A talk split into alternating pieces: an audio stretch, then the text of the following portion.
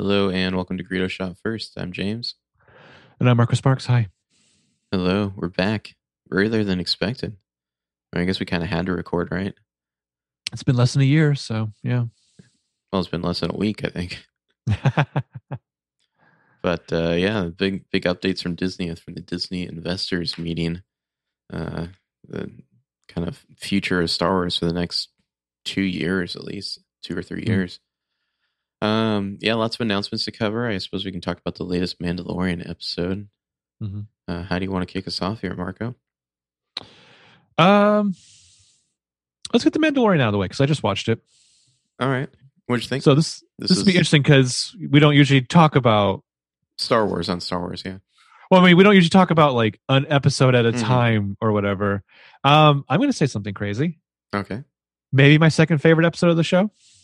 Yeah, I agree. I this is going to sound like really shitty and backhanded, but this was the first episode of the show where I was engaged enough to start like letting my mind like letting the wheels crank and be like, "Ooh, if they just tweak this and tweak that, it'd be really good." You know, it was like before I was just like like not like I just checked out. You know, like mm-hmm. I didn't mm-hmm. care to like try to like you know uh, fix it. But yeah, I think it was mostly pretty good. There's weird things where I'm like, man, if you just put a little more effort into that, that could be really good. Um, we are talking about uh, chapter 15, The Believer, I believe is the name of the episode. Yep. Yep. I, uh, so it's been at least two weeks because we, oh, I guess we did talk about the tragedy, didn't we? I can't remember. That might have been Whatever. a different podcast. Whatever. Um, imagine if they recast that one role and it wasn't Bill Burr. Imagine yeah, how much better it'd be. I just kept thinking if you like if this if this character was like instead of being Bill Burr was like maybe like some like slicer who used to work for the Emperor, you know, like I don't know, just if if you could baby DJ. Yeah, I don't know. If you could have just done uh, invested more into that character, I think it would have landed a lot better. Because Bill Burr is just too Bill Burr for me. It, it just it just looks like he he doesn't have like a real character. He's just Bill Burr. I am shocked that like he's having for Bill Burr anyway a year. I guess, yeah. I he's know. in a he's in a movie. He's in this show. I think he he hosted SNL. I mean, oof, it's way too much Bill Burr. Um, yeah. I my my thing about the the Mando and the mask though is what is the metaphor we're getting at? Because it's like if the show was like metaphorically about like say a single dad struggling with his alcoholism or mm-hmm. something, mm-hmm. I feel like this would it would it would fit it would lock into place more for me but there are i mean i suppose you can you can relate it all to like parenting i guess and like upbringing you know because it's it's kind of like the lone wolf and cub mando and baby yoda thing but then there's also the whole like hey you were in like a cult thing basically and so yeah. it kind of fits together like, but I mean, if it was like literally like he has to sit down and have a drink with this guy, mm-hmm. and like that's kind of the metaphor is that he has to dip back into the sauce on, for the sake of the kid or something. I don't know. It's just like it's like it's always just like one click. At its best, it's like one click away from being perfect. Also, like the the like wages of fear riff that they're doing with they're like hauling they have to like hijack like a tanker truck or whatever that's mm-hmm. full of uh you know explosions uh, if they like drive too fast or I don't know. Like it's it's clearly like there's a movie called The Wages of Fear where they're like driving nitroglycerin. Um, and have to be very careful. Sorcerer, right? right. Sorcerer mm-hmm. the bridge, yeah. And so it's like, but they don't. There's no setup. It's really like halfway through the action sequence. I'm like, oh, they're doing Wages of Fear. Why didn't they like?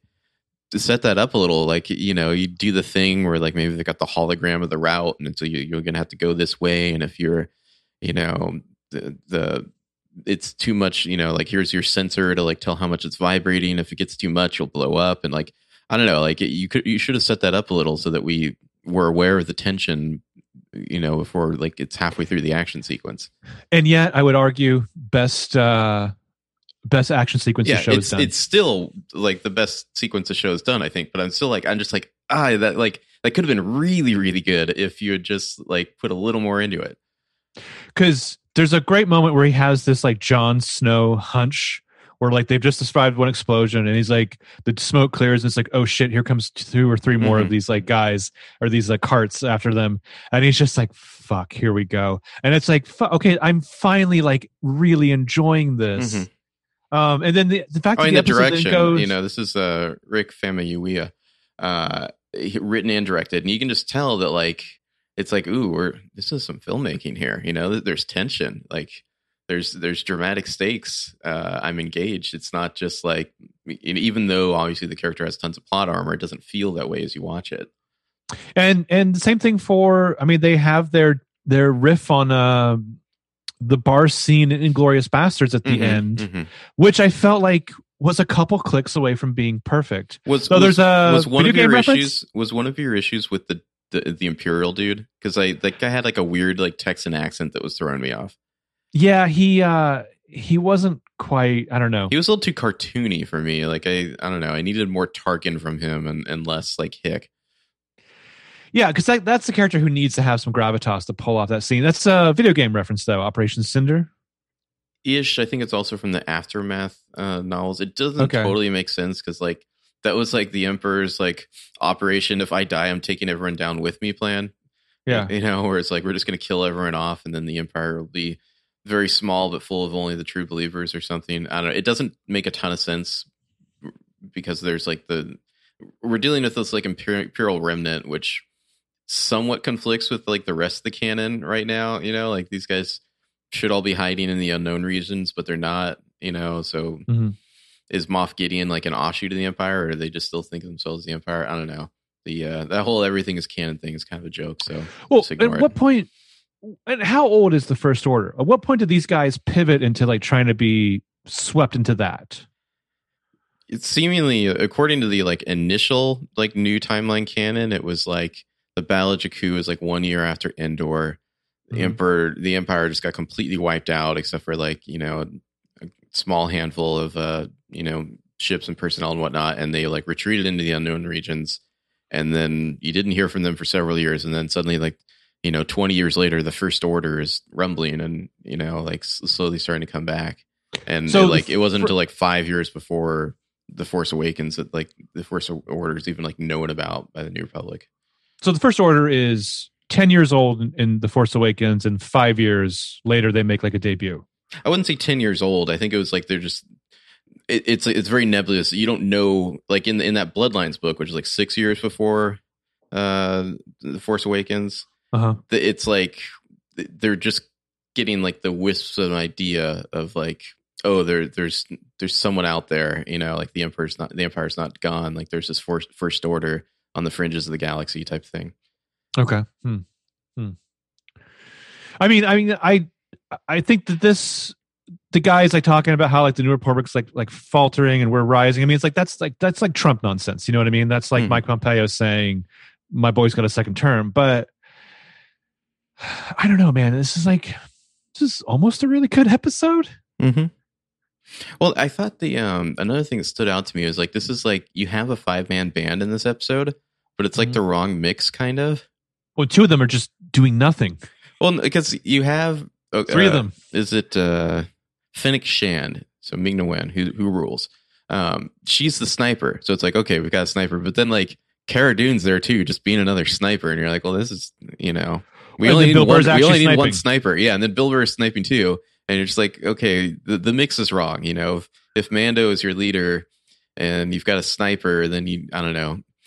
You the Bill Burr is like the I don't know like the, the smart guy character I guess he's like the hacker but then your other two are just kind of like also heavy. It's like I don't know Well, wasn't he weird. kind of just like a like a gunslinger in his in season one? seemingly yeah. He had like that stupid gun attached to his shoulder like the little robot gun. And then Boba Right. Fett is like he's he's the pilot. He's the he's the wheelman basically but he's Boba Fett. I don't know. It's just it's it's a weird mix. Like I feel like if they had done a little more planning on this show to like figure out what characters could kind of fill out their roster it would have made more sense. 'Cause, Also, like, I would argue obviously like like like Mando and and Fennec Shand like those are it's, that's a good solid base. You got your like big you know, your main fighter and you got your sniper. Okay, and then you need like a pilot and like a hacker basically. I don't need Cara Dune for nothing. But I would argue No. that Slave One is its dimensions do not make sense inside and out. Not really. No, it seems It's a pretty big. in small ship Yeah. that's very big. I mean, because I, I mean, I'm remembering back to Attack of the Clones, and you can actually see little Boba getting in the ship to fire at Obi Wan, and it's clear like this is not a big ship.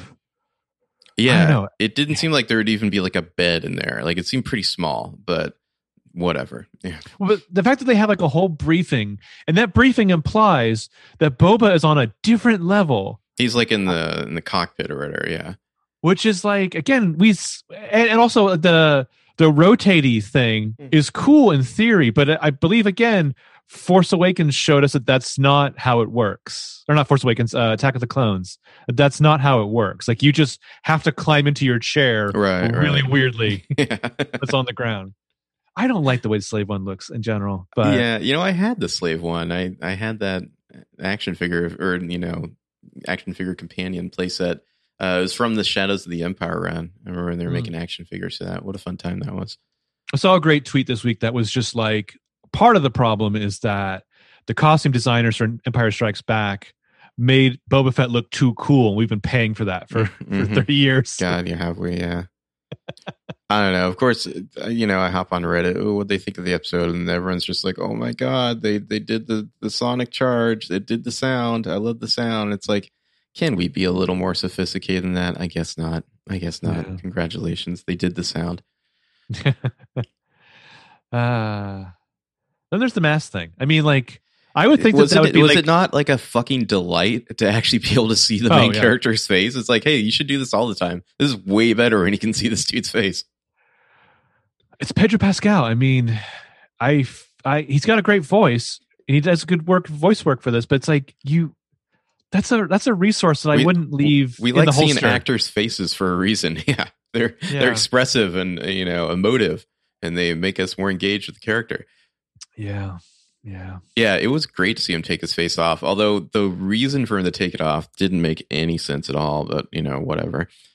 No. It, it But I should mean, have been like- something where like I demand he have a drink with me, so he like has to take his helmet off, or I don't know, he gets ordered to take his helmet off. Like it doesn't make any sense that like an imperial computer is like I just need to scan any face and I'll give you access to this information. Doesn't matter Especially who you are. since we were just told that it does apparently a real bananas, like deep genetic scan. Yeah, but but anyone with a face can access our file. So you just we, we just have to scan your face. That's all. Well, It's just more of Palpatine's anti-droid nonsense. Mhm.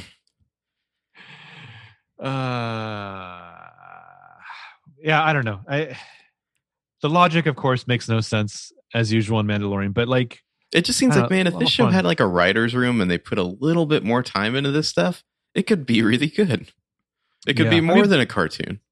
but I would think he would be carrying around some kind of grief over the fact that he had to, like, he ended his streak hmm and like he had to show his face, especially of all people to Bill Burr. I know. I would have fucking shot him at the end. Like, nope, no one's seen my face.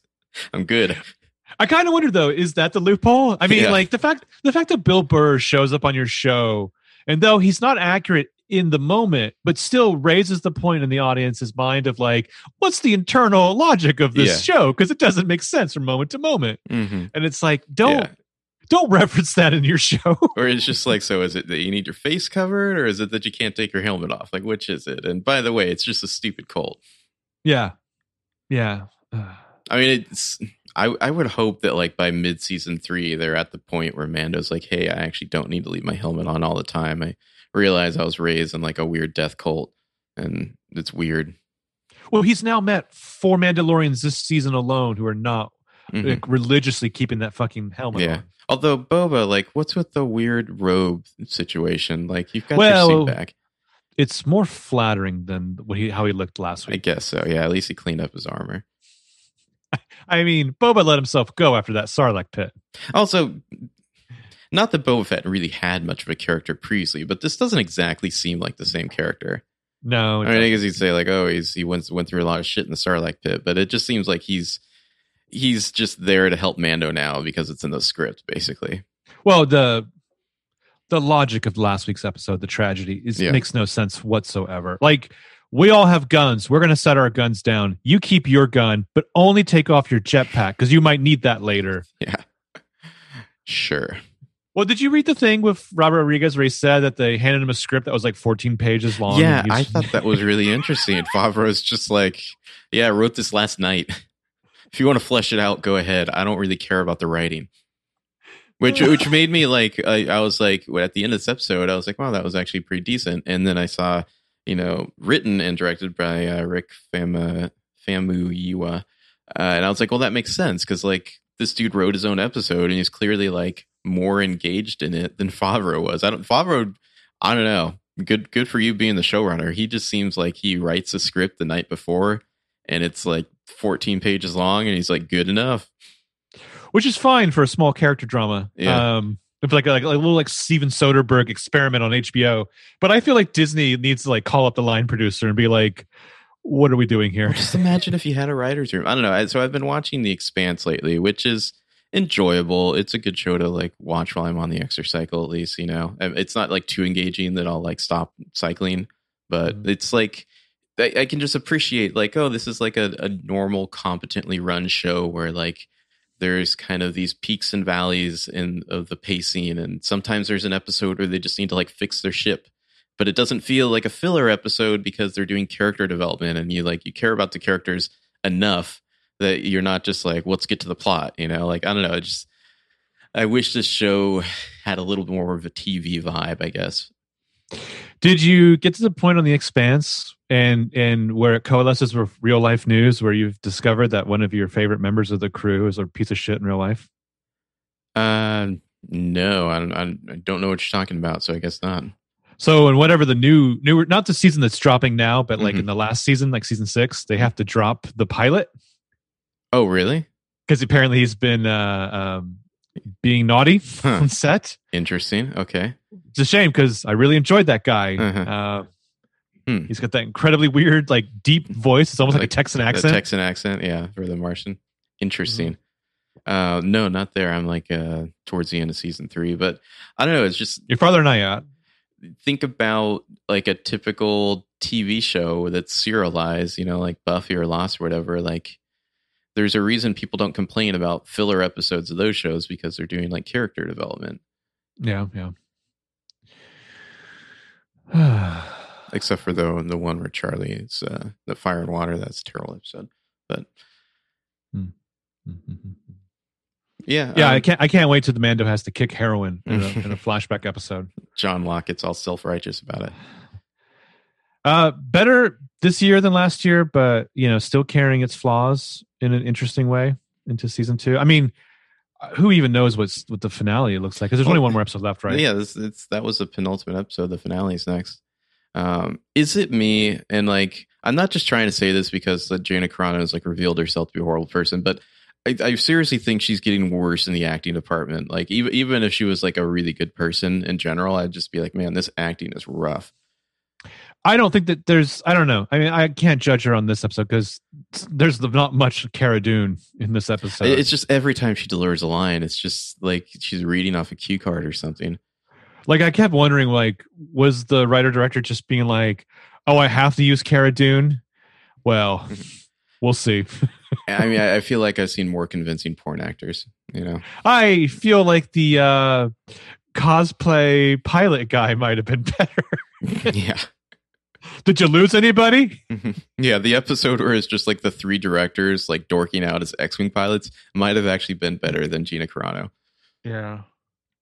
You you have you have Ming Na Wen. I don't know why you need Gina Carano. exactly, it's like yeah, more Ming Na Wen, less Gina Carano. Mean, Or it's like- seems like a more interesting character.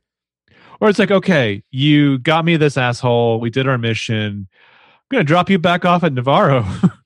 we good. Yeah. Me and my other man, half Mandalorian and, and this half robot chick with that creepy cyborg guts that freaks me out. Yeah, what is going on there? Can she eat? Does she just not eat anymore? What's happening? Does she poop? Does she just like I don't know, inject like a, a nutrient paste into her stomach? Does she just like oil herself up? Mhm. Oh. Also, how did Boba Fett like? Did he have that on his ship? Did he take her to like the space hospital? Ser- seriously, yeah. Uh, was, especially- was Anakin just like a total chode for not getting a normal like replacement hand? He like insisted on building his own like ugly droid hand. So tell me, like, uh, what what is the best case medical like aid on Tatooine of all Mhm. places? Was Obi Wan the whole time like, you know, Anakin, we can get you a better arm? And he's just like, no, I built it myself. I'm being stubborn. Well, I think I think Anakin's whole thing is that he wanted to remember that failure and like internalize it. And he probably like jerks off with that robot hand. Ooh, Whereas gotta be careful Luke, with that. Oh yeah. Whereas Luke, uh, I think really wanted to like I don't know move past it in a way. Right, sure. Um, but uh, there was a great comic years ago that I read where it brought up a point I never thought about. Like for you to get a robot arm, you would need like 14 other surgeries across your body because it's like like your back needs to be strengthened like every other part of your body needs to be prepared to like because otherwise the moment you like make a fist of your robot arm you'll probably break your own spine um whatever Yeah, one thing I noticed, um, the whenever they like go to Gideon, his like deck officer is uh it's an actress. I think her name's like Katie something. Let me see. It's Katie O'Brien. Like Mhm. she's like it, you can't really tell because she's just in imperial uniform the whole time, but like she's secretly like totally yoked. And it's like, could not she have been Cara Dune? you know, yeah yeah she's actually an actor and not a, like a, a wrestler. I mean, it, it seems like she uh, she's displaying some acting chops, even when she's playing like a robotic imperial officer. Mhm. I mean, uh, also we're not even talking about the last part of the best part of last week's episode was the end when Baby Yoda is just flinging stormtroopers around for fun. And you have Giancarlo Esposito just acting against a puppet and clearly enjoying himself. Yeah, Yeah, they yeah. really. I don't know. I feel like they that he is undeveloped. We we should have gotten like like a whole episode where he's in it like the whole time. You know, I'd other than like the if they kill him next week. Yeah, it seems too soon. Maybe they will. I don't know, but I mean- I mean, especially if it's like a thing where he dies and then like the epilogue is just like Grand Admiral Thrawn's going to take over as the big bad. It's like, ugh.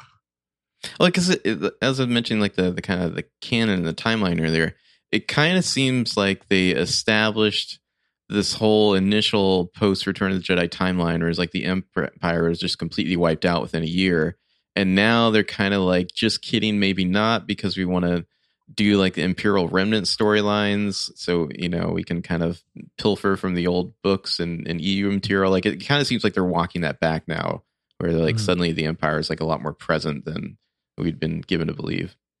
Yeah, yeah. I mean, I don't know, just like a little moment I, I enjoy just when they actually drive into the base and there's just all the Imperial guys like saluting them. Mhm. I thought that was kind of fascinating. Um, I was kind of annoyed that Bill Burr wouldn't put his helmet back on. Like that was bugging me. yeah, well, especially since as they get out of the vehicle, which they park that vehicle in a way where like no one else can get in or out of that. fucking stop in the middle of it. Yeah. But like, there's like 30 other people wearing just helmets. It's like you could easily put your helmet back on. I know the show really adopted the. uh It's a big helmet culture in Mhm. the Star Wars galaxy, except when we cast somebody who's going to be doing scenes with Armando. at first- they're always going to take their helmet off. At off. first, I was like, well, maybe it's because it's the same outfit. They want you to be able to tell who Mando is. But like, there's an easy fix there. Just have the like the pilot and you know driver and co-pilot or whatever have like different helmets. Mhm. You know, have like one be a stormtrooper and the other be like the the tank driver or whatever. Like, it would have been easy to tell them apart. But I guess we got to we're paying that Bill Burr money. Got to see his face.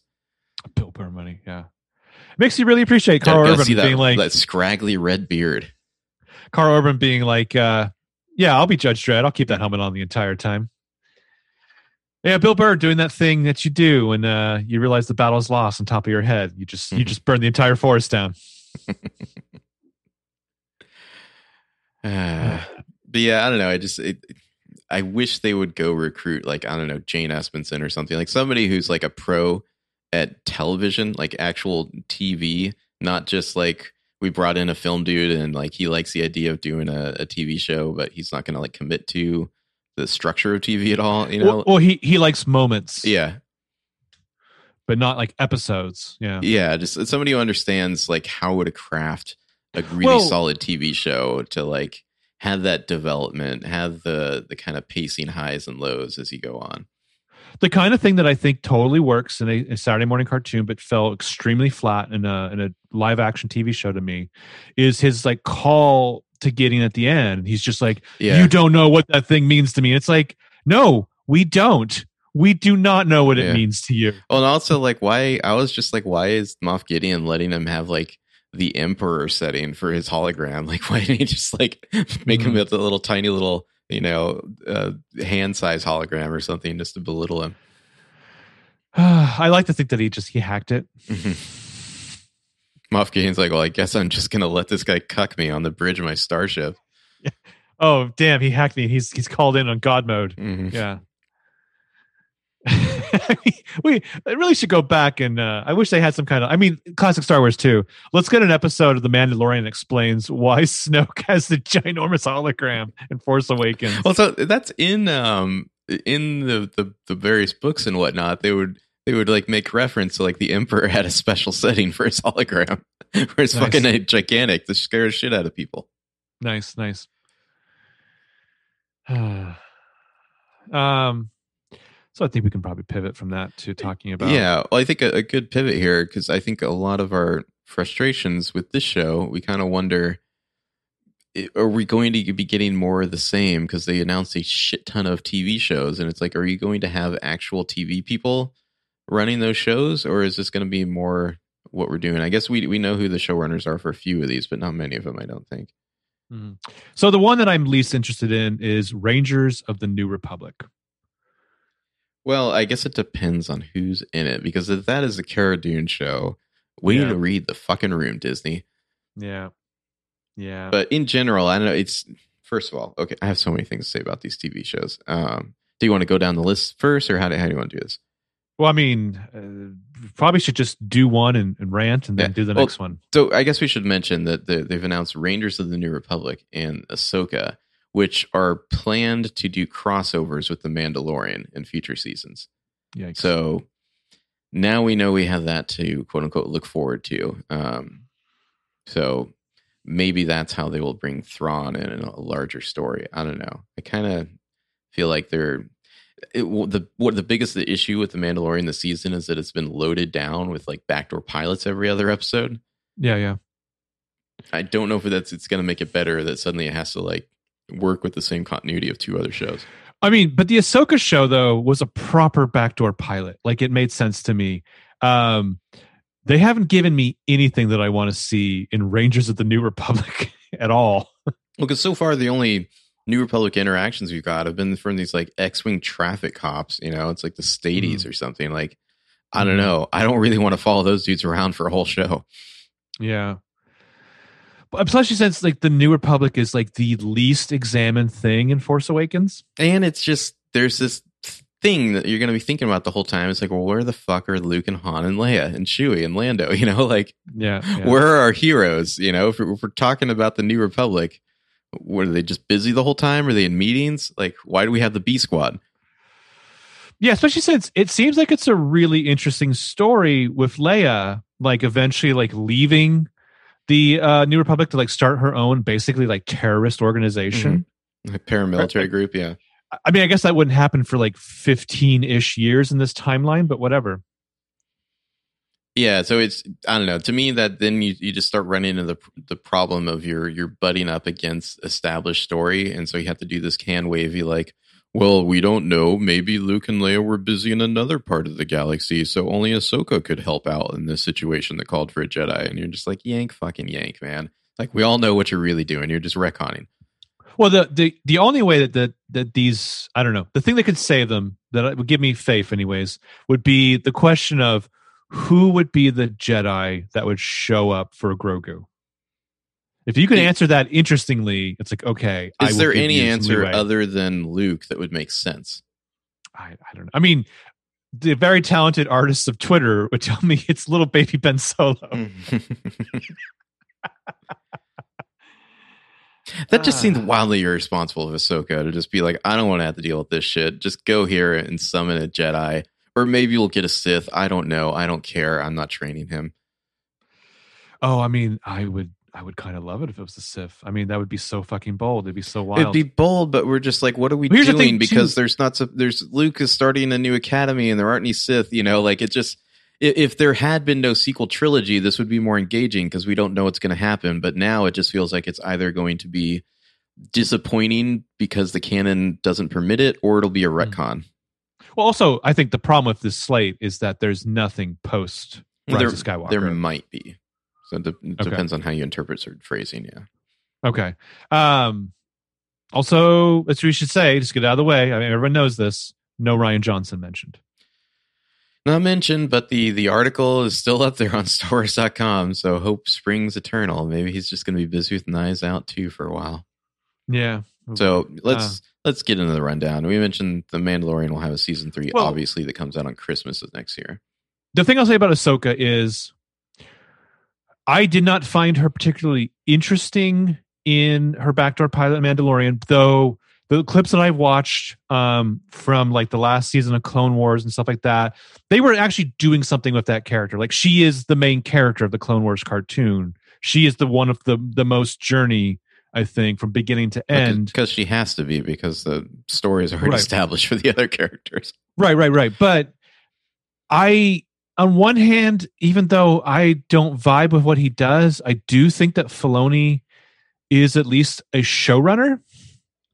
Do you know what I mean? Like I feel like he will. It, it may not be the the arc that I want, but he will at least attempt something. I presume. Not that I think that he's set himself up for success with that episode of The Mandalorian, but there's I don't know.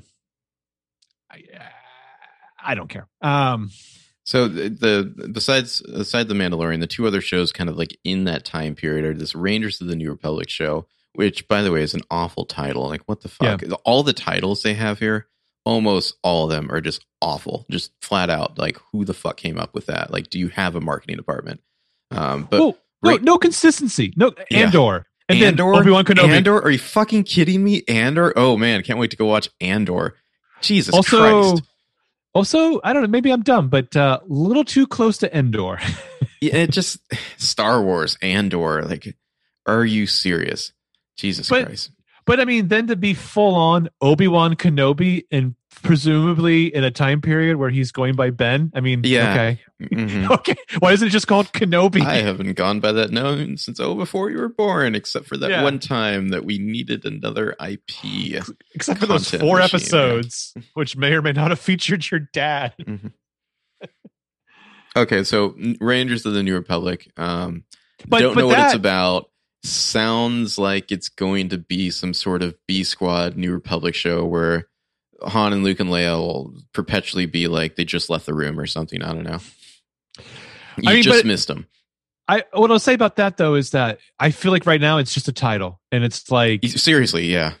it's like okay uh you there you're gonna run the show it's just a title and you're like well at least i've got some wide open space You know what I kind of feel like? I feel like that was supposed to be the Cara Dune show, and then Disney was like, "Oof, oof, maybe, maybe we have fucked up here." So we're just gonna call it Rangers of the New Republic, and we'll we'll figure out who's in that show later. But like, what are rangers who cares yeah, tbd hmm tbd of the new republic yeah I don't know why that isn't the Rogue Squadron show, but whatever. Uh, and then there's Ahsoka, which is seemingly just like, here you go, Dave.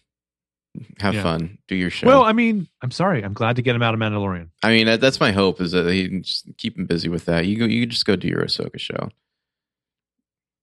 Um, let's see. Next up on the list, Star Wars: The Bad Batch. Who could fucking care? so i watched this trailer um the only thing that's interesting about it to me uh, not interesting enough that i would want a whole show about it is just the the you know re- uh, republic forces being consumed into and modified into imperial forces again i don't need a whole show about that and i would think that these that if these guys stand out in some fashion i would think that wouldn't coalesce with the rest of the blank uniform Mhm. imperial Yeah. model Well, I feel like there's a there's a general theme with most of these shows where it's just, hey, you like this thing? Here's more of this thing. Hmm. You know, it's it's it's it feels ex- incredibly commercially driven and kind of cynical. It's just here's here's more of the thing you like. It's their story was over, but wait, no, it's not because here's you know some extra prequel that we're gonna tell uh, just because we need content. And I like eat, Star eat Wars- up this content, you pigs. like a Star Wars is a, one of those like chocolate oranges that you like throw in the ground and then Mhm. like it splits and you just here's here's a piece for everyone and they're all kind of blah. Yeah. you like the Ahsoka? Here's more Ahsoka. Yeah, you you little shit Yeah. pigs. Oh, you like the Clone Wars? mud. Here's here's just more Clone Wars shit. It's the Bad Batch. It's just Yeah. more of what you like. I mean, uh, good for Temuera Morrison. Yeah. Keep those paychecks Actually, I'm not even sure in. if he does the voice on that show for the clones or not. I think it might be someone else. Is the batch so bad that they have different voices? I I think actually that it, it's a different voice doing the clones and Clone Wars. okay. I mean, it's um, it- it's kind of comical. Mean, it's just a, an idea of a, a squadron of clones have their own show, and like a single actor has to voice like five to six characters. Mhm. An actor who I don't know if he's primarily known for voice work outside of Star Wars. Yeah, I mean he's done other stuff. I know, but I think most I think he's done like live action stuff, right? I believe so. Yeah, Anyway, Andor. Andor. Is that what we're up to now? Yeah, Star Wars Andor. The stupidest. I mean, we already knew this was coming, but that they're calling it an Andor. Um, I watched like the sizzle reel. It just looked like, hey, you guys like X wings and Tie fighters and, and walkers. Here's more of that. I don't know. I don't get the point of this. Maybe maybe like the the head writer of the show had this like amazing idea for a show and it was like well we have to force it into like an existing character so they went with diego luna but i do not have high hopes for this show So the most interesting part of the sizzle reel to me is that he is credited as actor and executive producer. i mean sometimes that just means they gotta throw in a little Like extra it- sugar to get the actor back you know Yeah, but I mean, I don't know. I mean, it's, it's Diego Luna. Does he have a whole lot else going on? i guess I know he's been in some acclaimed projects, but Mhm. It's not like he's, you know, Gail Garcia there Bernal. were like three people who saw rogue one and were like i gotta have more cassian andor um, Why isn't the show called Cassian? That's a more interesting name. why isn't it i don't know like the branding Honestly- is so bad like like it's like they're marketing only to like star wars fans basically you know it's like they're just crawling up their own asshole at these shows being like we just need to like milk our our core fan base for all they're worth rather than be like hey do you guys want new audiences you know do you want to because like Star Wars has is like a pretty big general audience favorite. It's not just the hardcore fans, but like you, you're gonna get the just the, the people who'd go see Force Awakens opening weekend because it's a big event. Are they gonna watch Andor? I don't think so. hmm hmm I mean, but shouldn't all these shows be called Star Wars colon whatever? I guess, yeah. Um, But it, it seems to imply that this is called Star Wars colon Andor, and the Obi Wan show is just called Obi Wan Kenobi. no, I think it's Star Wars colon only Obi Wan Kenobi. That's a lot of that's a lot of grammar. in, Yeah. uh, a show. But I mean, honestly, this is a dumb title. I would actually be happier if it was called Rogue Zero. it would actually make sense in a lot of ways. It would it Uh, would make I don't know.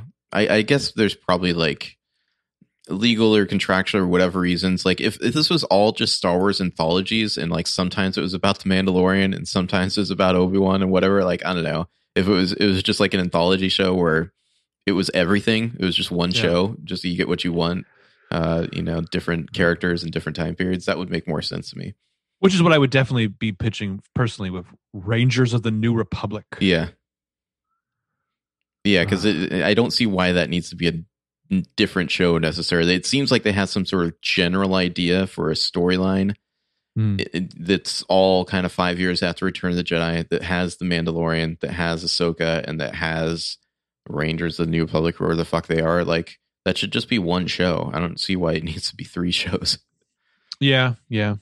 Um, then the show that I'm I'm in my own way the most excited for, though I'm not crazy about the time period. The Acolyte.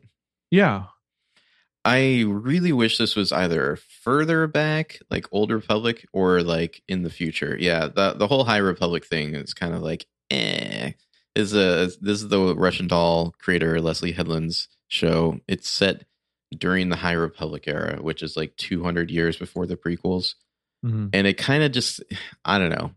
I, I wonder, did it have to be set during the High Republic, or were they like, hey, we, we need to move some High Republic merch, so we need to make sure your show is set during that time period. So what is the what is the the the, the behind the scenes drive of High Republic on Lucasfilm's part? Is it to do you like a Game of Thrones and Star Wars? so it's it seems like it's mostly a, a big story group push for like the books and comics and shit like that and it's mm-hmm. like this is the, the High Republic was like I don't know back when the Republic was like pretty good before they like started like ossify and become shitty like we saw them in the prequels. Mhm. Um, and so the Jedi are in their prime, and then like there's some sort of big kind of disaster that happens something to do with like hyperspace or something. It's like I don't know some sort of like uh, disaster in hyperspace that like affects a lot of the planets and whatnot, and like that's like the inciting incident uh, of the the story that they're telling about the High Republic here. Um, it doesn't. It, it's a total retcon because I'm sure there's going to be like dark Jedi or Sith or whatever in it, even though they shouldn't be according to like existing plot lines. Um, I mean, if there's Jedi, they have to have people to lightsaber fight against. Right. Um, Of course. And if they could somehow get them in an arena where a hundred thousand faceless people are just like horny to watch it, sure, why get- not? my big problem with this, I I don't really love the era. I wish it was older. But like if if you told me, okay, the High Republic, it's gonna be like it's gonna be nine novels over three years, I'd be like, okay, I can consume that. That makes sense to me. But no, it's not gonna be that. It's gonna be like a bunch of novels, but then it's also gonna be like some comic books, and there's gonna be some like junior novels too, but it's all part of the same story. Like you gotta give me something to aim at, you know? Like it just it doesn't really feel like you have a story to tell so much as like you're creating a, a- like a merchandising But- platform. Isn't that kind of though they dressed it up differently? Wasn't that kind of what they were doing with like the Yuuzhan? But that was all one series. Like you could hmm. just read it from beginning to end. There was no like, well, you got to go read this comic for like part of it, and then there's like a kids book you got to read. You know, it was just like it's just a bunch of books, and you can start at the the beginning and go to the end, and that's the story. I, I when you get to the numbers that that thing had, I just don't believe it's it's necessary. There's no way that like it definitely went uh, on too long. It's like 21 books or something. Yeah. But yeah, like, there's no way you're going to tell me like, oh, this series has to be 22 books. And I'll be like, no, it doesn't. It But needs they, to be 12. They learned from that because the next big series they did were like nine books or 12 books. And it was like, it's somewhat, you know, planned out and sketched. So you go, okay, well, I just need to read this.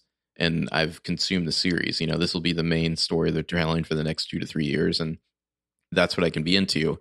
But it's not like, it's not so much work that you got to go like hunt down a certain comic here or there to like know what's going on with the side story or, you know, technically there's like this kid's book but it's in the same canon as the rest of stuff. So you have to like read a book for babies to you know Mm. keep up on the plot. I don't know. I just that's I, I wish the High Republic felt more like they have a, like a really good story idea and not more of like they need a platform to sell things. but I mean, if you're telling me that it has an inciting incident outside in hyperspace and it affects their way of life and that ultimately their culture and society have to change, I feel like you have a really good single novel there. Like, I, I feel like I'm very curious about that. I'm just kind of concerned.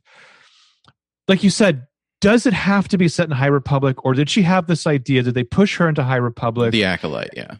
and then is she Leslie Headland like now beholden Uh-huh. to these books? Or is it going to be another situation where they they're going to claim it's all canon and it won't totally make sense, and we'll all feel like fucking suckers for going and reading the High Republic books, which don't really have anything to do with the story, the TV show. Because the way that's I how I felt after it- watching fucking Rebels for two and a half seasons. I'm like, wait a minute, this is stupid bullshit that has nothing to do with the sequel trilogy. because uh i know jj abrams obviously like we talked about in this podcast was not taking phone calls No. from from the story group for you know like the first movie but uh you know famously like rian johnson took their calls and met with them and listened to them but i still interpret it as hi i'm rian johnson i'm the director writer of the Mhm. of a sequel trilogy movie i take a shit then you guys write through the ripples Basically, yeah. you I mean, know and, and they had to really fine. eat shit on the Rise of Skywalker because of that. Because JJ was just like, I don't give a fuck. I've got the Well- writer of Batman v Superman here, and we're just going to do our own thing. Oh, Chris Terrio just won some kind of award too. Oh my for god, what sucking I don't know, but it was like something for like innovation or whatever. was something outrageous. innovative ways to destroy a franchise. um, I'd have to go back through like the tweets that I've liked, but it was pretty hilarious because like the someone did a screen cap thing, or it was just like we're announcing this award. It's like for something for like innovation and diversity, and then they show. At first, I thought it was funny because they showed the follow up tweet, which was like, "Here are these three white white writers," and I was Mhm. like, "Diversity, huh?" And then I looked at the last one, and I was like, "Oh, Chris Terrio, that's the punchline." Oh shit! Um, but J.J. Abrams went into that movie though. He's like fighting a war on two fronts because he's like fighting or three fronts because really he's fighting against like the the fan the progressive fans that you should be courting. He's fighting against the story group and he's like fighting against Rian Johnson. And it's like that's not you're not going to tell a successful story from that standpoint. Mm-hmm. Yeah, I don't know if uh, tragedy that movie is, but I don't know. Do, do you remember that, that that Marvel used to have a story group, and that their their movies got way better once they got rid of their story group? Mm-hmm. Do you remember that? Yeah. Like yeah. in Phase Two, it was just kind of a disaster, and they're like, "Hey, we, finally like punted that Ike Perlmutter asshole uh, out of the uh, the Marvel Studio stuff, and Kevin Feige is just going to be like the main dude who runs everything, and there's no story group anymore. And wow, miraculously, it got better. At least not that we hear about anymore. There might still be, but we just don't hear about it. Mm-hmm. But uh, do you know what the the common denominator between these two franchises is? Uh, what's that? Favreau still. That's true. Yeah. Also in the the similar situation. Yeah. I mean, Favreau is in- interesting guy in the sense that I feel like I don't know. He gets a lot of big shots that he doesn't fail, but like they're not huge successes, and he somehow he he rides them into the next big thing. Mm-hmm. Um, and then he goes and makes Cowboys versus Aliens. Yeah, yeah, true. But I mean, like, is he? Is he? I'm presuming he has a small role in Spider-Man Three of everyone else. yeah. I don't know. It doesn't. It, I just not to be just you know an old or anything, but like it just feels like lately all media is just like, hey, you like this thing? Here's more of that thing. You mm-hmm. remember this from your childhood? We're just giving you more of it. All your favorite Spider-Man characters are going to be in it. All the other, it's just, it just feels so pandering and indulgent. It's like, is, is this what entertainment is? Well, now? It's just pure pandering. But I think also the Spider-Man live action movies, and I've kind of felt like this was going to happen eventually, was they're, I think, a little obsessed at the almost universal acclaim of that Miles Morales animated movie. You yeah, I mean? like they're they're really chasing that a little bit. They want to steal back a I, little bit of that.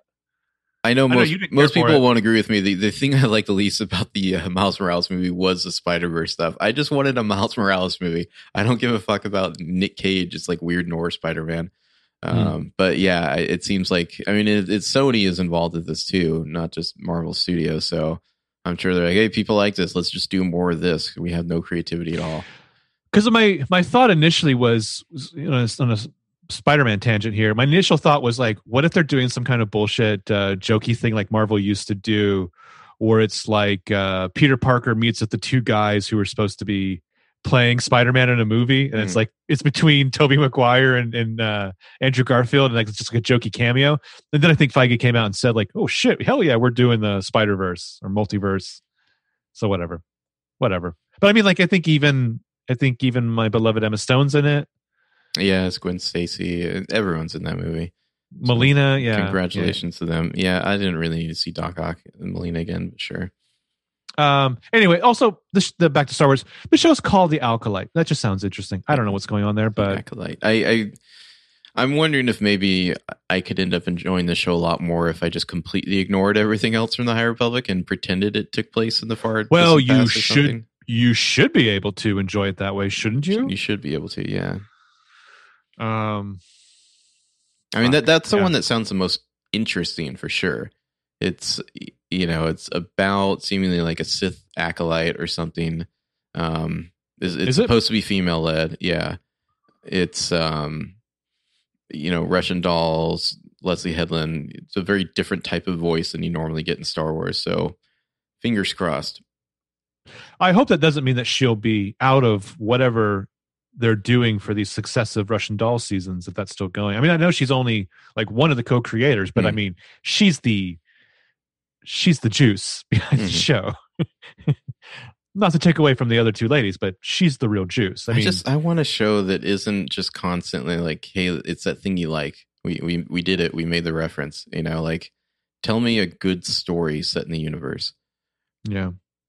Well, honestly, like Boba Fett and Mandalorian could be a droid. Yeah. that I would think that if you're whatever whatever that looks like, if you're a Boba Fett purist, you might be a little upset. But no, they just want to see somebody wearing the armor. They yeah. just want to see. Oh, and he did the sonic charges and made the sound. I clapped. Yeah. Uh, so next, Hayden Christensen's returning as Darth Vader in the Obi Wan Kenobi show. which doesn't make any sense to me at all.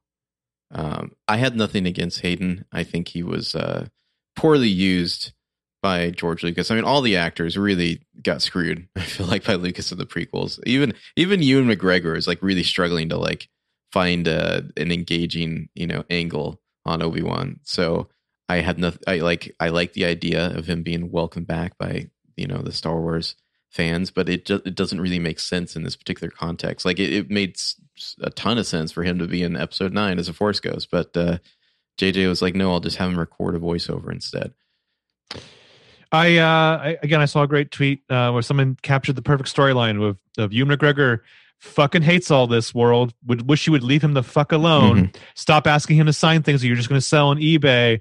Then Ewan McGregor gets divorced and he's paying a fortune to his now ex-wife. Now Ewan McGregor is he still with uh, Star Wars? Is he still with Mary Elizabeth Winstead? Is that still happening? As far as I know, as far as I know, his daughter is like friends with like one of the PLL people or something. I don't know. Like every so often on Instagram, I'll see like she'll be like tagged and somebody else I follows uh, uh, Instagram stuff. It's very very odd. I was going to ask you her name, and then I was just like, "What is she like? Or is her name like Sally Kenobi?" And I was like, "Oh wait, that's not his real name." I just it it would make a ton of sense for like I don't know like flashbacks or dream sequences or something yes, to have yes, Hayden in it, yes. but like it's stupid to put Hayden in the Darth Vader suit because he's like he's too slender, and you know what would be the point? You just get like you know hire a bodybuilder or something, and then like James Earl Jones does the voice. So, like, what is Hayden doing? Like, it says he's returning as Darth Vader, not as Anakin Skywalker. So, I don't understand it. Maybe they're just like occasionally going to have Darth Vader take his helmet off, and he'll be like all burned and gross. And it's like, hey, look, it's it's actually Hayden. I don't I don't get it at all. yeah, that's dumb. And and they, they seem to there's some quote about like oh they're gonna like have another swing at each other. Like I really don't want to see them fight again. Like I know you can be like, well, technically, we never knew that the, the, it was the first time meeting in the New Hope since they. That's like, dumb. Yeah, it's yes, stupid. It was. Stop, stop ruining your existing stories just to like retcon in like new IP. Like, just, just leave it alone. If I was, um, if I was Disney Plus, I would also announce a uh, behind the scenes like journalism show about like the controversy of like J.J. Abrams coming in and like whatever the rewrites were for Rise of Skywalker and like whatever, like, like a, whatever a no the Lost Third Act, a no holds yeah. barred documentary about what the fuck happened to create but like, that. Own it, mm-hmm. fucking own it. And I, you know, you could start this off. You could do a test run for the show of like a show that just digs into like the Christmas special, mm-hmm. and like what the fuck went wrong there. Like really dive in there because it wasn't there the whole the conspiracy theory was that there was supposed to be a convention with Ian McDiarmid and uh, Hayden Christensen, and then it got canceled last minute. I, I recall something about that. They're supposed to appear somewhere, and then they didn't. Yeah. And then presumably, like the timeline is like that's when Ian McDiarmid would have been spirited away to England for like the set of Rise of Skywalker. Mm-hmm. Mm. But yeah, I, I, don't know this Obi Wan show. We'll so see. Also, it sounds like it's only going to be like four or six episodes or something. So I they also long. like they like cut down the episode order when the show got pushed back a year, right? Well, yeah, and they're they're using some new terminology like limited series and then event series. I don't know what it means what there. I assume event series is shorter than limited series. Hmm.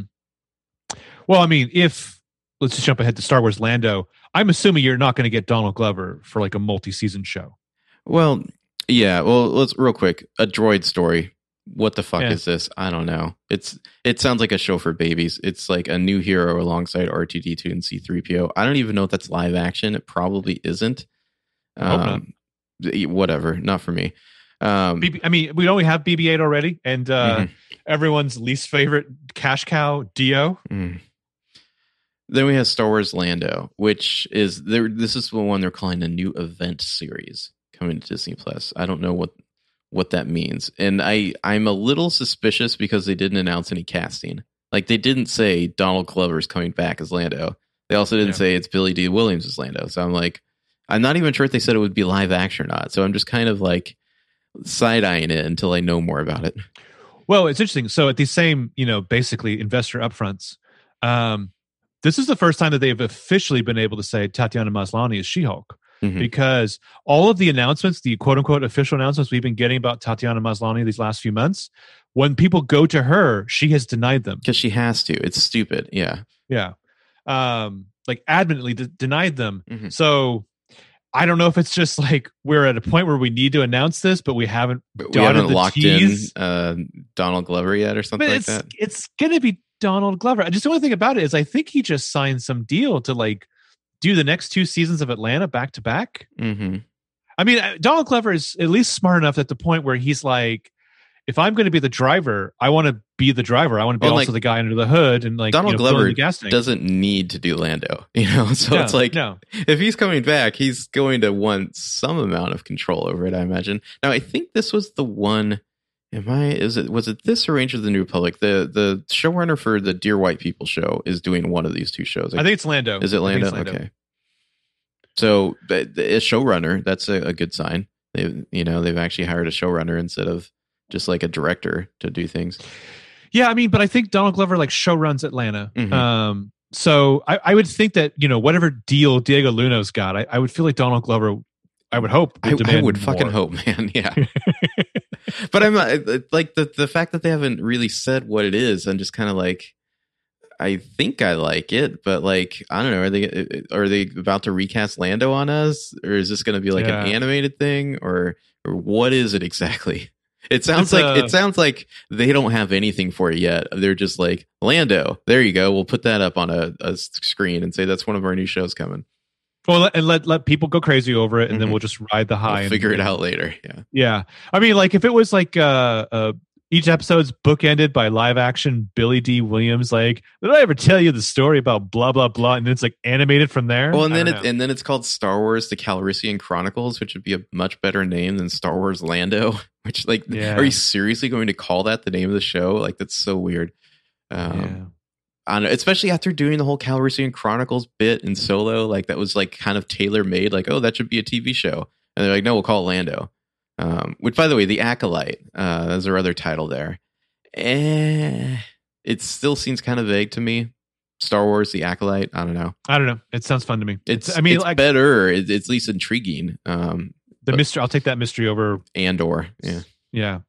Again, just Andor last name, Lando Mhm. first name, Obi Wan Kenobi. what what the f- Ahsoka? Yeah.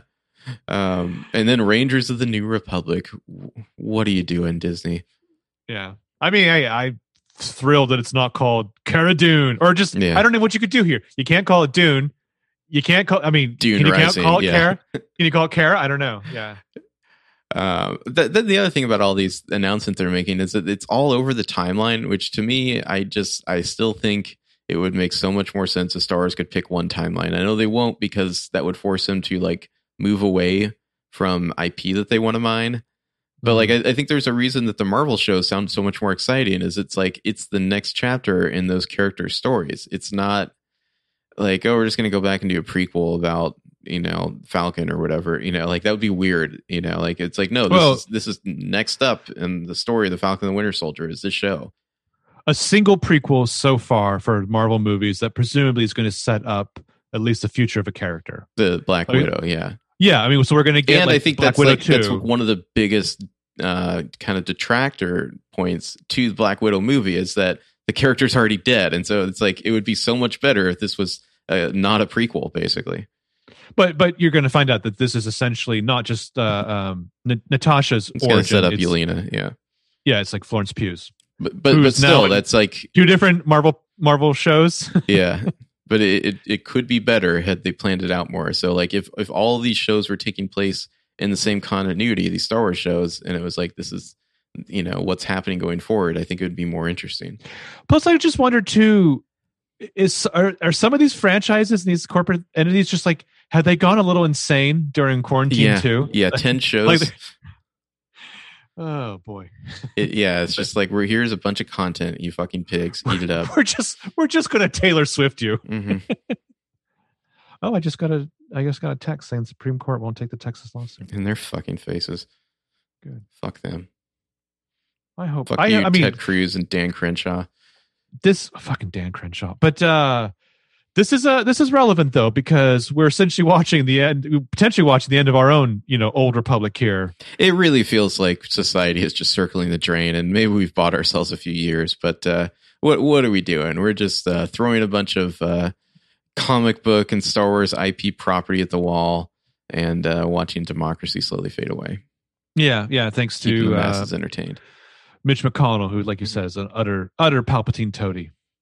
Why isn't there just a fucking Palpatine show at this point? Young Palpatine, Palpatine Fox. Young Pal- Palpatine Fox, yes. Well, it's like you know, like we we were talking before we started recording. You want to squeeze Matt Smith into everything? There you go. Mm. Wasn't he rumored to be playing young Palpatine or a clone? And that more grist for the uh, the Star Wars behind the scenes show that you pitched. I mean, I want to say there's a Marvel behind the scenes documentary show on Disney Plus that I haven't watched, I think- and I know Disney in particular does not like airing its its shit in public, so it's just never Well, gonna happen. and I know that they got some controversy because one of the ones was about a writer and he was talking about writing the Marvel way or something like that, Mhm. uh, like Dan Slott, and like people were up, up in arms about you know the Marvel way in a modern context. But yeah, I think it's secretly it's secretly just you know repurposing interest back into your brand. I mean, because that's what it is. It's it's a Disney thing. There's going to be branding. It's going to happen. The nice thing about Disney usually is that it just feels good, like the way they do it. Usually, I mean, It I mean, we went to, to Disneyland, like like that Yeah. shit. Some of that shit just felt right. Like the way they handled the lightsaber school was fun. well, you look at like all the MCU shows that they announce, it kind of feels like they're all rowing in the same direction. Mm. Whereas with Star Wars, it's just they're just flinging shit at the wall, and it's just like here's something for everyone. More than like it just doesn't feel like they really know what they're doing entirely. They're like, sure, uh, the Lando show, we'll do that too. Did they announce any Marvel movies, or was it just TV shows? Uh, let me look at this little thing. I did see that the thing that looked the most hilarious to me is that to one of the uh, new shows that Disney's making for Disney Plus is called Zootopia Plus. That just seems so fucking corporate. It's hilarious to me. Like Uh, they're uh. just calling their show. It'd be like, oh, here's Star Wars Plus, guys. Yeah. Um, let's see the movies. Uh, they've confirmed that they will not recast Chadwick Boseman, uh. T'Ch- T'Ch- T'Challa Well- character. what are they going to do about Shuri now? Yeah. you know what? Maybe actors just shouldn't tweet ever. It'd probably be better It's- for everyone. I feel so bad for her because she is talented, but like you were just handed the crown. I mean, tragically, All you had to do was not tweet crazy anti-vax conspiracy theories.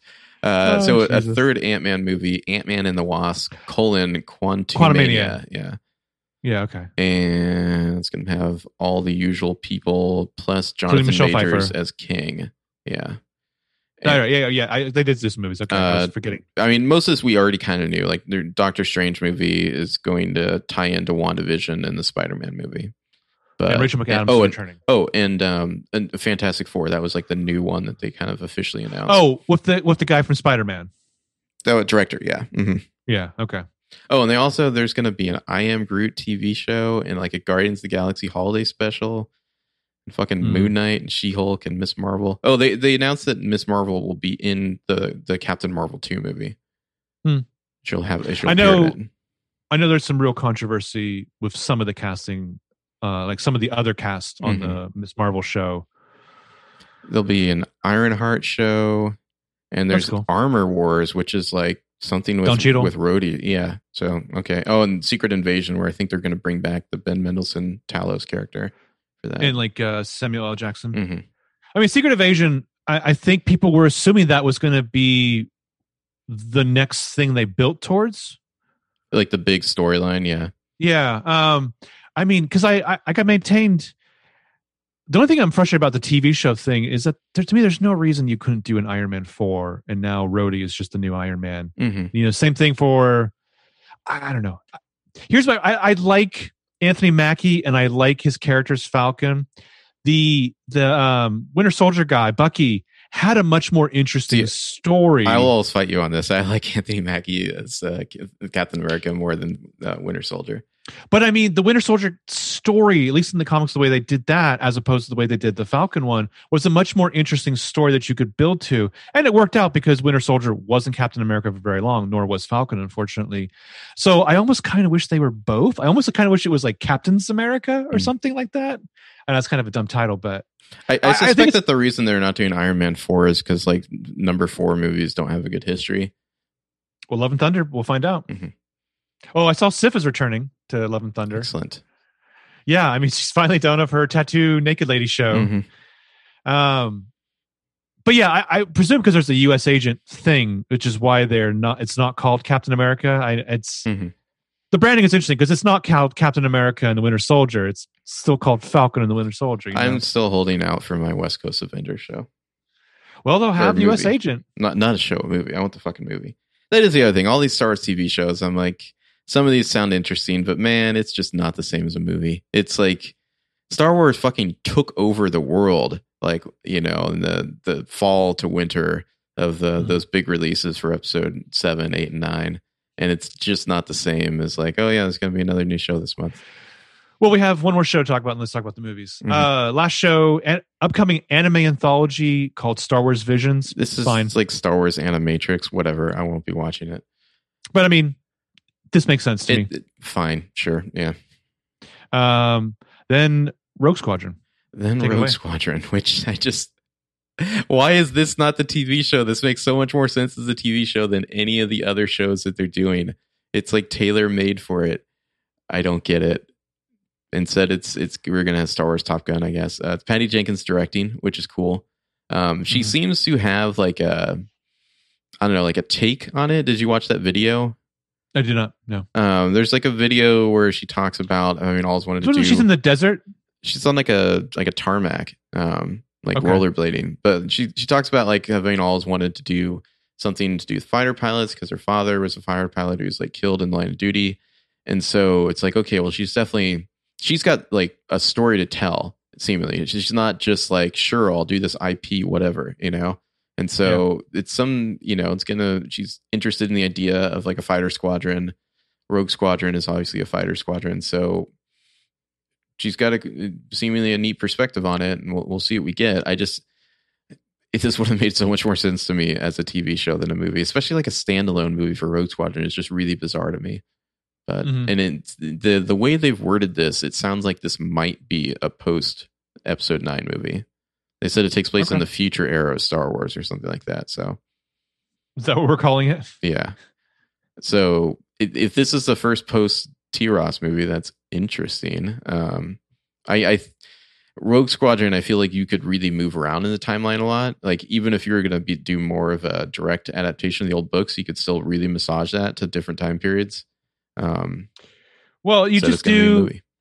I mean, I, you need some kind of home base, you know, battle carrier ship or whatever, and you just do the thing every time they walk into the fucking like, you know, Enterprise D boardroom or conference room, and there's just like all the previous ships. You know, you just say Rogue Squadron's got a long history. Boom, there Mhm. you go.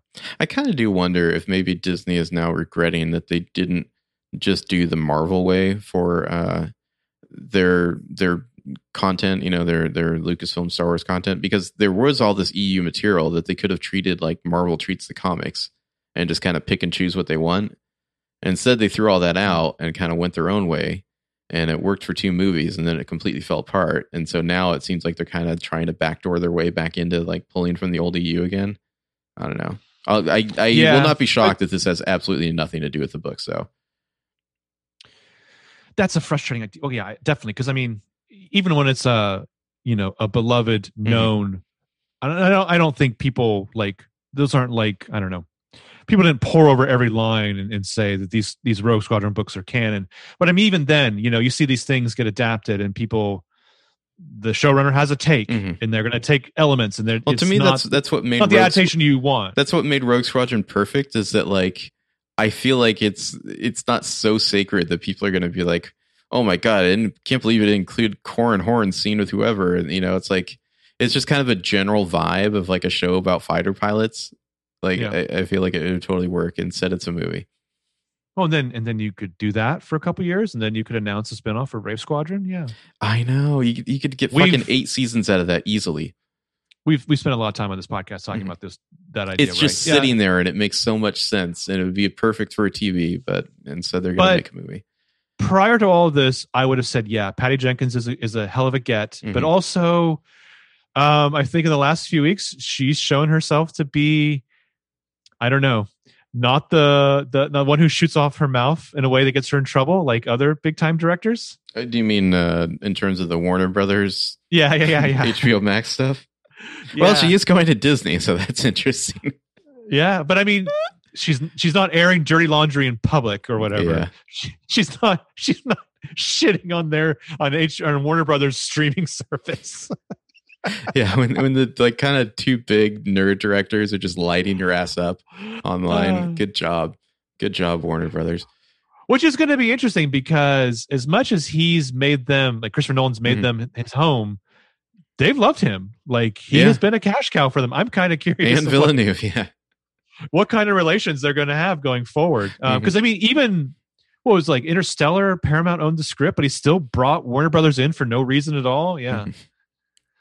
um. So good, good for her. And then I mean, think another, you know, still beloved media entity, Taika Waititi. Yeah. Oh, real quick on Rogue Squadron, due out December 2023. So uh, that's three years from now.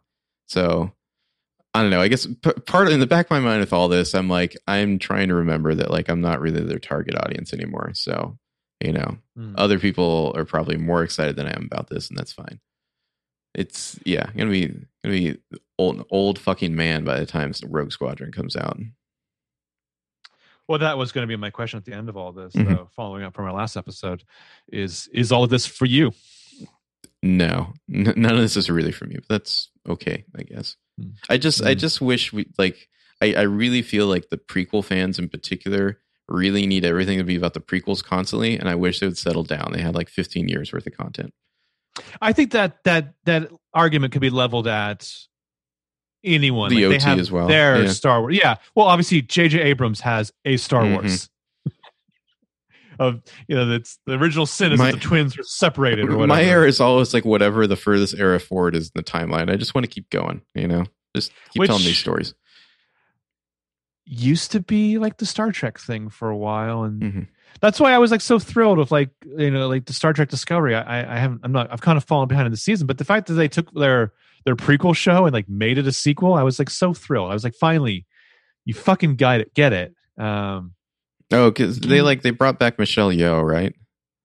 yeah, but I think I think from what I've I mean, I'm not really following along because I haven't caught up. I think they're doing the big storyline of her in which they work her out of the show I just because she's supposed to be in the Section 31 show. I just remember watching the pilot and being like, yeah, Michelle Yeoh is the captain with like Lieutenant Girl Michael. Like, this is cool. I like this show. And they're like, fuck you. You're not getting that show. Her her i mean she's basically playing like she's basically playing uh uh illyria to like what's her name's fred Okay. you know an right, angel right. Mhm. um it's interesting it's not yeah it's not the star trek show that that you would have wanted which would just been captain Georgiou yeah Mhm. but the fact that still again i think whoever was running that show and there was a couple you know showrunner hiccups they were handed a prequel for somebody greenlit a prequel Mhm. and eventually they were like okay here's what we're going to do in season two is we're going to make this a, a sequel show because it should be Mhm. yeah anyway Uh, so yeah, Taika Waititi, he's still doing his movie. Um, I mean, so the, wh- who they didn't discuss was the like supposed Kevin Feige movie and the Rian Mm. Johnson series. So Mm. we're just all gonna pretend it's still happening. Uh, but well what's interesting is that those are theoretically two different things like yeah, feige is not a director i don't think he's going to direct so he has to then go find a director I mean, um, I I don't know. I hope it's not true, but my guess is that Feige has been put in charge of like you get to do the next major like saga Hmm. kind of. And Rian Johnson, we're just not going to say anything for a long time, but uh you're like if I were Rian Johnson, I don't know if I would want to come back personally. I'd be like, I have T Street, I have Knives Out 2 coming. Do I really want to put up with that bullshit again? But he would need some assurances i would think Mhm. um also let's also talk about what's not on this list a Rose Tico show Well, no, because that would mean acknowledging the sequel trilogy in any way, which they don't seem very interested in doing. well and and acknowledging their massive fucking sins yeah, yeah they'll, What I mean, like- put her in for like three minutes in the uh, holiday special. you and have called it, you have this you have this Star Wars documentary show, which you know secretly will be like the Dirt Show, Mhm. but like you could have a whole episode where you just sit down with John Boyega and actually talk about some of the issues. Mhm. It'd be brilliant. It'd be brilliant. The way to make your your flaws like a, a strength. Oh my god. Well, I mean, the theoretical Rogue Squadron show that's post TROS, it seems like that should have Poe in it, but obviously it won't. So, No. um, yeah, I don't know. I'm I'm curious to see. They're, they're a little But- vague about the timeline of Rogue Squadron. They they said the future, but we'll see what that actually means. If Patty Jenkins can get Rose in there, and then Mhm. online we could just call it Rose Squadron. Hell yeah. Um, give give give the Rose fans like a name. Um, anyways, Taika Waititi. I mean, Love and Thunder sounds fucking bananas. Um, But like he's not he hasn't even started filming that yet, so it's gonna be a Soon, while soon. But yeah, it's like it's gonna be like two years at least probably before he's even working on a Star Wars movie. Well, we're also at a thing now too, where it used to be you did principal photography, and then you had like two years of post production on these kind of movies. They're like Mhm. down to like a year, if that, right? Yeah, I mean, I don't know. Marvel is like a machine; like they can really crank it out. I do think that we saw with the Star Wars movies that there was not enough time for Episode Nine, especially after they, you know, switched directors. Because Rian Johnson had a, a nice long time period to work on the Last Jedi. Like he was working on it while uh, the Force Awakens was being worked on, and so he was like ready to go. But they didn't have that like third person in the relay ready to pick up and had to like redo stuff at the last minute and, and like definitely ran out of time there. Because they lost to Star Wars. Yeah, we all lost. Star Um, Wars. Oh, quick Rian Johnson tangent. I don't know if we talked about this last time. Maybe Mhm. we did. Um, I kind of agree with him that it should have been Yoda. Oh, in, uh, of, Last Jedi? of who I- should have appeared. Yeah, somebody, some fan on Twitter asked him whether or not he'd considered having Anakin be the one who appears as a Force ghost to talk to Luke, which it absolutely like his reasoning makes one hundred percent sense. That Yeah. number one, uh, the the audience does not have any like we don't have a conception of a relationship between Luke and Anakin, and So, so she's not older Anakin Yeah. like that. and and it would have it it would have like complicated the scene way too much for Anakin to be there. Like we'd have all these other questions about their relationship that wouldn't be the point of the scene. The point of the scene is Luke acknowledging his failure and like getting advice from his own mentor, you know, his own teacher. And so it makes so much sense that it would be Yoda in that scene and not Anakin. Uh, Plus- Anakin would have made far more sense to show up in Episode Nine talking to Kylo Ren. Yeah. Plus, I really appreciate that it reaffirms my sense of the Force Ghosts, which isn't that they come to you in an extreme moment of need. Not just to hang out, yeah. yeah, it's not like he's had 30 years of like relationship with his ghost dad. and and and if that's the case, if Anakin suddenly appears, it's like, well, this is a completely different scene now. Like we're now we're Yeah. we're just like this is some father son, you know, reconciliation stuff happening. Like this is a totally different vibe than you know Luke in his capacity as a master, like you know, getting advice from his own master. Well, plus you don't realize but it adds a weirder new thread of tension between him and Ben Solo. If Ben Solo's been trying to communicate with Anakin and Anakin's only Mhm. talking to like the guy who once tried to kill him. yeah, it it would have like I I know people they love Hayden Christensen. That's fine. It would have completely thrown things off to have him show up in that scene, and I think anyone who really understands storytelling will understand that very easily. But most Star Wars fans seemingly do not understand storytelling, and so they're like, "Why didn't I get the thing that I liked?" I mean, I did wasn't uh, I wasn't a, a Reylo acolyte obviously when it when it was first a thing, but like I came around hard. I I, I drank the Kool Aid on that, but like I'm amazed too. I was not aware that people were have been campaigning so hard to retroactively make, um, what is it even called? The Anakin Padme relationship like a big ship of its own. Oh, the yeah, uh, the Anidala. Anadol, Ship, yeah. I mhm. was I was just like, I mean, I think it's kind of all there on the screen, like.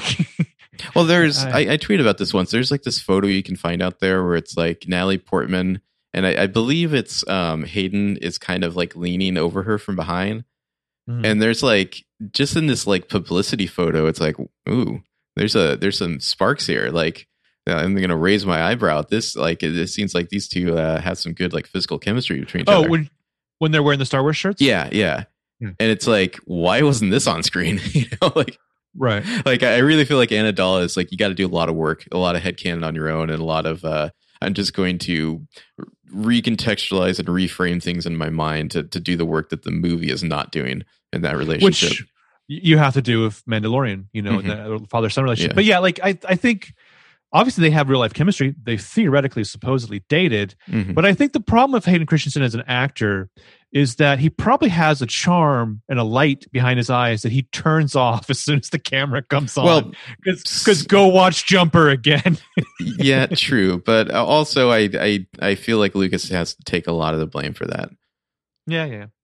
He's not an actor's director for Mhm. sure. I mean, He's like, I want you to do it in this old theatrical style that's just going to completely hang you out to dry with the critics.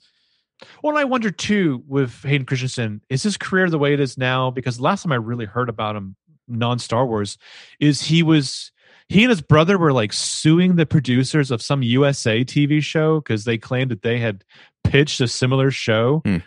and that the idea was. Never I mean, it's it. like yeah, yeah, it's a show called Royal Pains, which who, who watches that? But like, he needs to just I don't know, man, find a like a character actor life or or Takers too. yeah, Takers No, too. sadly, or, he was killed in the original Taker. Spoiler alert.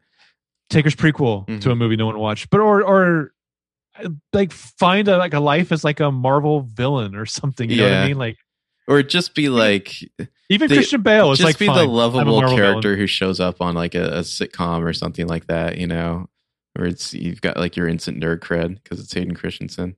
Well, it- he's got that Ryan Gosling thing too, where he's a Mhm. Canadian actor who suddenly sounds like he's from Brooklyn. Yeah, it's like, what is this affect? You're Canadian. We all know it. you would think there'd be some sort of I don't know, kind of like geek targeted show out there.